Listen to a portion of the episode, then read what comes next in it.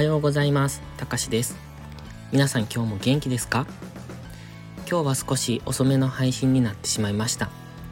休みでしたので起きるのも遅かったんですが、朝から5分間掃除と思ってやったら結構がっつりやってしまいました。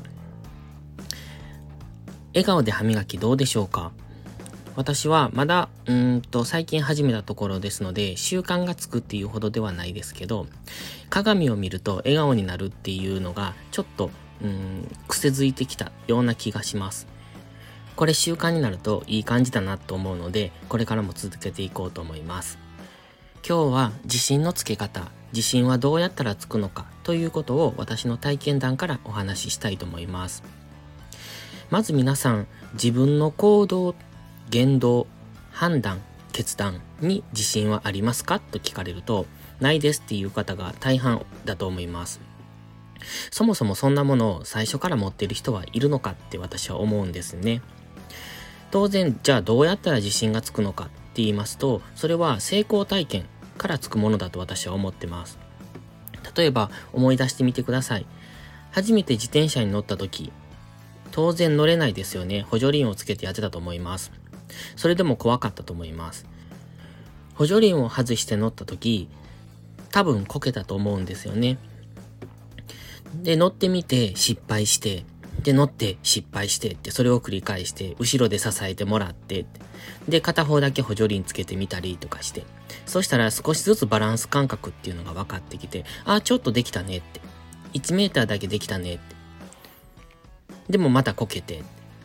で、痛い思いしながらでも、やっぱりできる、できるって思ってやってきたと思うんですよ。で、そこで、できたって、最後乗れるようになったっていうのが、それが成功体験ですよね。一回乗れるようになってからは、次からはできるっていう、今度自信につながると思うんです。じゃあ今度別の形の自転車、例えば全然形が違うものですね。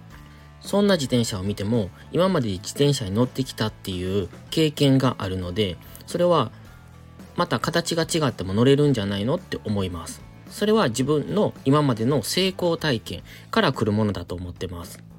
ではこの例えを参考にして今から新しいことを挑戦すると考えてみてください。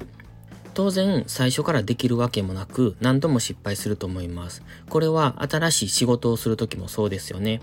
新しい職場について新しい環境で新しいことをするときって最初からできるわけないんですよ。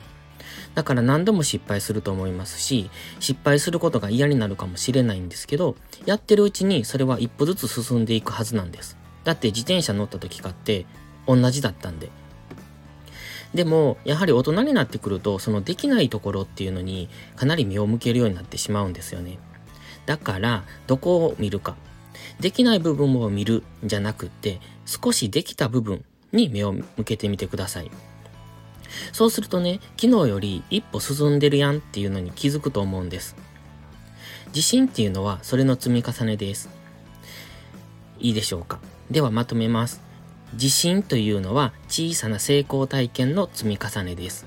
そして、できない部分じゃなくって、できた部分に目を向けることで、自分の進捗が把握できるので、それがさらに自信につながります。これをするだけでどんどん自信っていうのは加速度的についていくと思うんですね。どうでしょうか？自信っていうのは自分の成功体験からついてきます。でも、一発で大きな成功っていうのは得ることはできません。一歩ずつ小さな成功を積み重ねていくことが大切です。そしてその小さな成功に目を向けないと、そこが成功だっていうことに気づきません。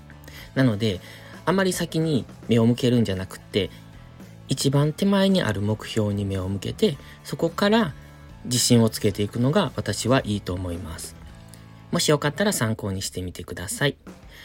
話しべたたかしの独り言、今日も最後までありがとうございました。それでは遅くなりましたが、今日も元気よくいってらっしゃい。